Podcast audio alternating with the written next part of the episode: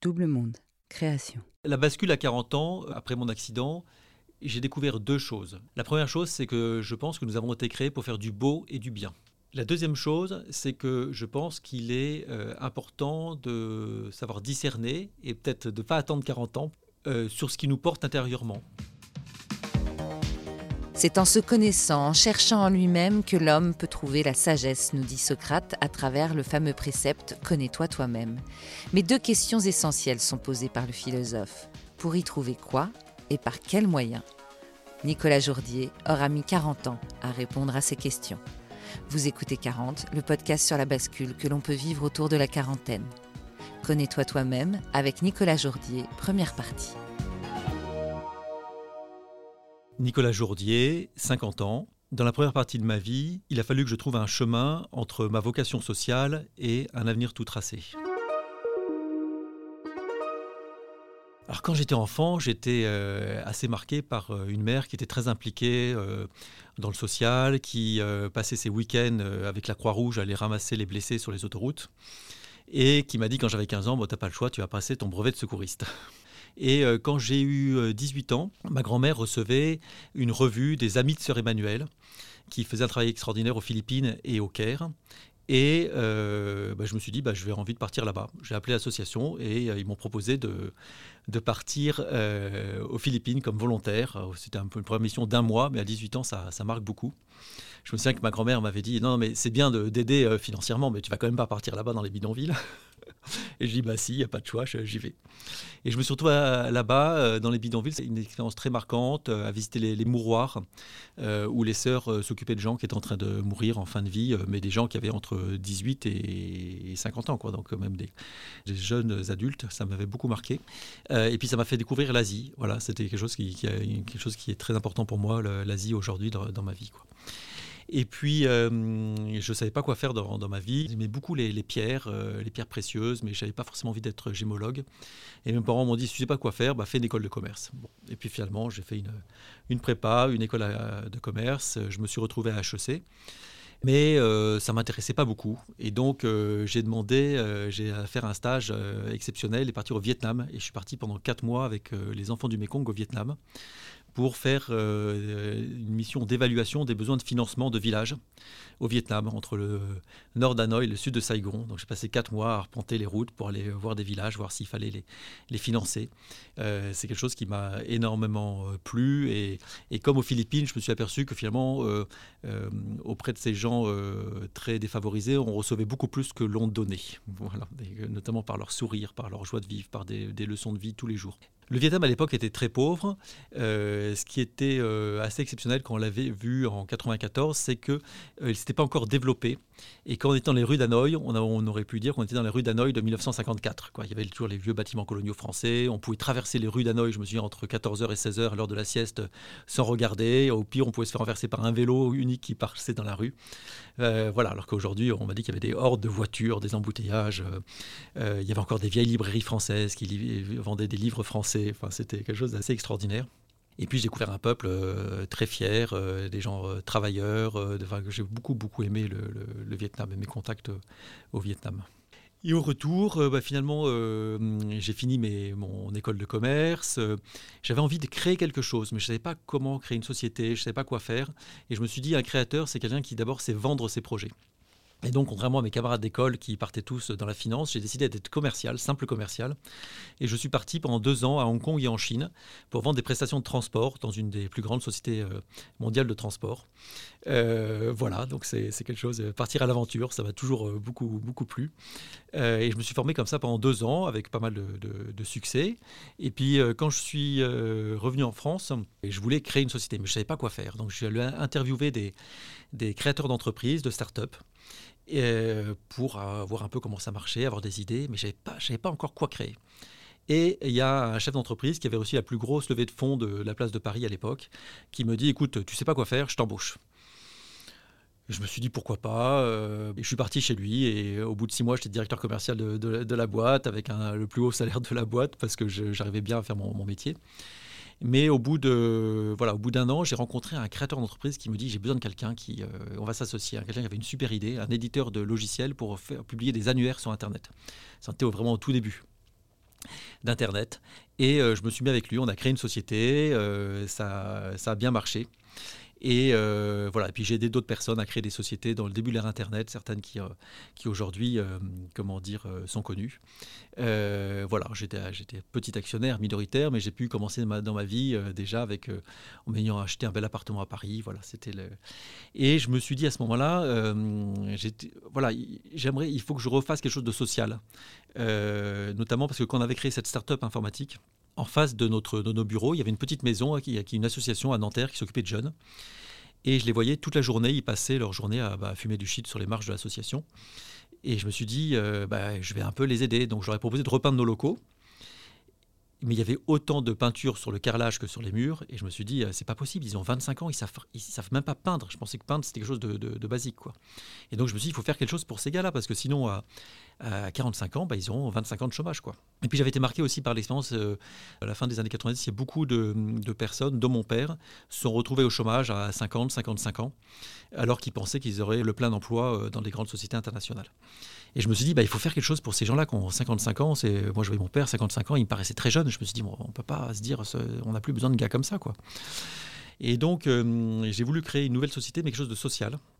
Et euh, on m'a expliqué euh, qu'il y avait un statut qui s'appelait l'entreprise d'insertion. C'est quand vous voulez faire une entreprise pour aider des personnes en difficulté, l'État vous donne des aides pour compenser le fait que vous embauchez des gens qui ne sont pas productifs. Et donc, nous avons euh, créé une entreprise d'insertion par la plomberie. Je ne savais pas quoi faire. J'ai rencontré différentes personnes.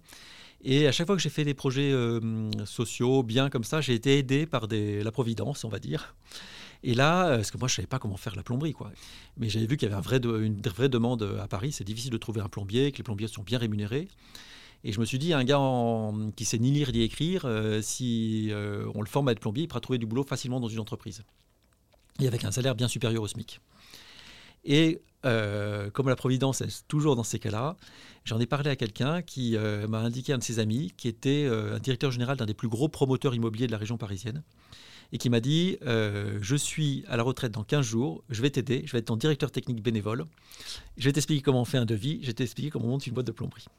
Et en plus, ce monsieur m'a présenté à l'office HLM, à différentes personnes, et tout de suite, j'ai pu démarrer au bout de quelques mois avec 12 plombiers à Paris. Euh, voilà, c'était euh, assez extraordinaire. Euh, et on, comme là, on a vu des expériences assez magnifiques avec ces jeunes. Je pense que quand on essaie de faire des choses belles et bien, qu'on essaie de, faire des choses pour le, pour le monde, moi je suis croyant, je pense que le Seigneur vous aide et qu'il met les bonnes personnes sur votre chemin. Et surtout quand on est ouvert à la rencontre, moi je suis toujours très ouvert, je rencontre beaucoup, beaucoup de gens dans mon, dans mon expérience professionnelle. Enfin, j'ai toujours aimé rencontrer des gens, avoir leur avis. Après, je ne prends pas toujours leur avis, mais euh, je suis assez ouvert à la rencontre et je pense qu'on est ouvert à la rencontre. On, fait des belles rencontres, surtout que beaucoup de gens sont généreux. Enfin, la plupart des gens sont généreux ou ont envie d'aider, mais ils ne savent pas comment aider. Et donc, quand on suscite par une petite dessin, on dit voilà, j'ai besoin d'aide, est-ce que tu pourrais m'aider pour faire un beau projet? Il y a plein de gens qui sont ravis d'aider.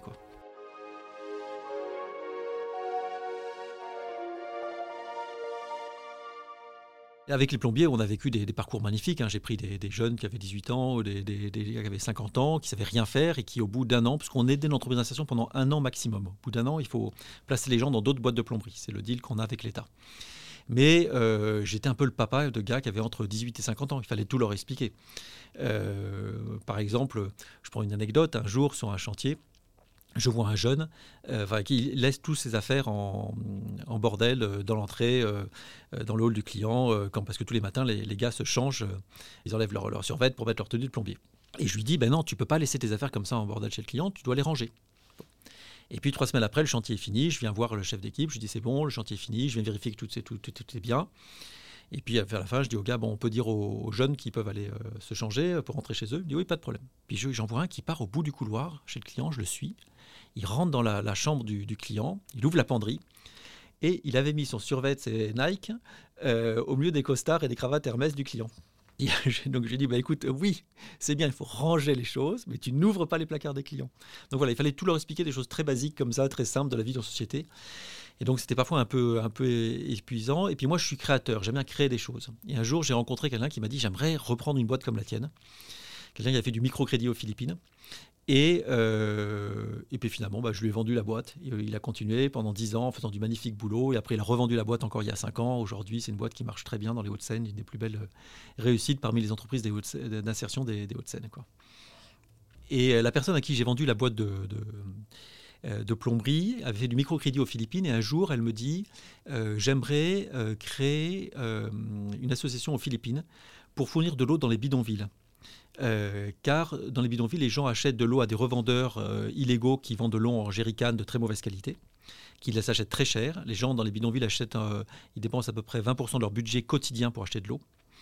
Et donc, on devrait euh, demander à la compagnie des eaux de nous faire un gros tuyau. Et après, on va alimenter toutes les maisons du bidonville avec de l'eau pour que les gens aient leur propre eau, de l'eau potable et pas chère.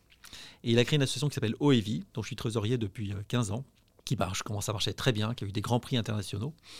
Euh, voilà, et ce monsieur à qui j'ai vendu cette société est devenu comme ça un de mes meilleurs amis. Et donc après, moi j'étais toujours passionné par les pierres quand j'étais enfant. Je me suis dit, j'ai passé un peu de temps à faire des, tables en marqueterie de, de pierre dure. Et puis tous mes amis me disaient écoute, tu as fait HEC, il faut que tu fasses un truc sérieux parce que là, ça fait, euh, tu es sorti depuis 7 euh, ans, euh, tu fais que du social ou des projets du Luberlu créatifs. fais un truc sérieux. Tu as une expérience dans l'informatique, dans les startups. et donc je suis parti travailler dans un fonds d'investissement. voilà, donc je suis parti là-bas. J'ai eu un magnifique bureau sur les Champs-Élysées, mais je m'ennuyais comme pas possible. Quoi. Et au bout de, cinq mois, euh, j'en ai démissionné. Je me dis, il faut de nouveau que je crée quelque chose. Et en parallèle, euh, j'avais, euh, comment dire, j'ai toujours le rêve, peut-être parce que je suis un rêveur, de voler. Et donc j'ai passé ma licence de pilote ULM et j'allais voler très très souvent. Et un jour, en septembre, je m'y attendais pas, gros coup de vent. mon ULM est plaqué au sol, je fais le jeu de chute de 80 mètres.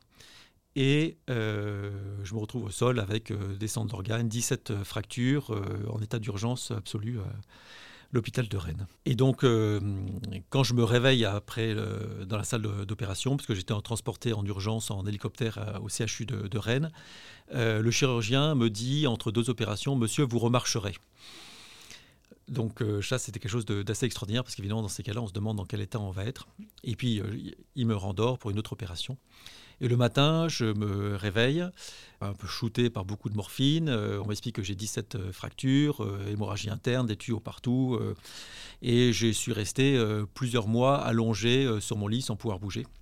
Et puis au bout de quelques mois, ils m'ont mis en salle de rééducation. voilà, c'était un gros processus. Ça m'a mis en dehors du processus pendant plus d'un an.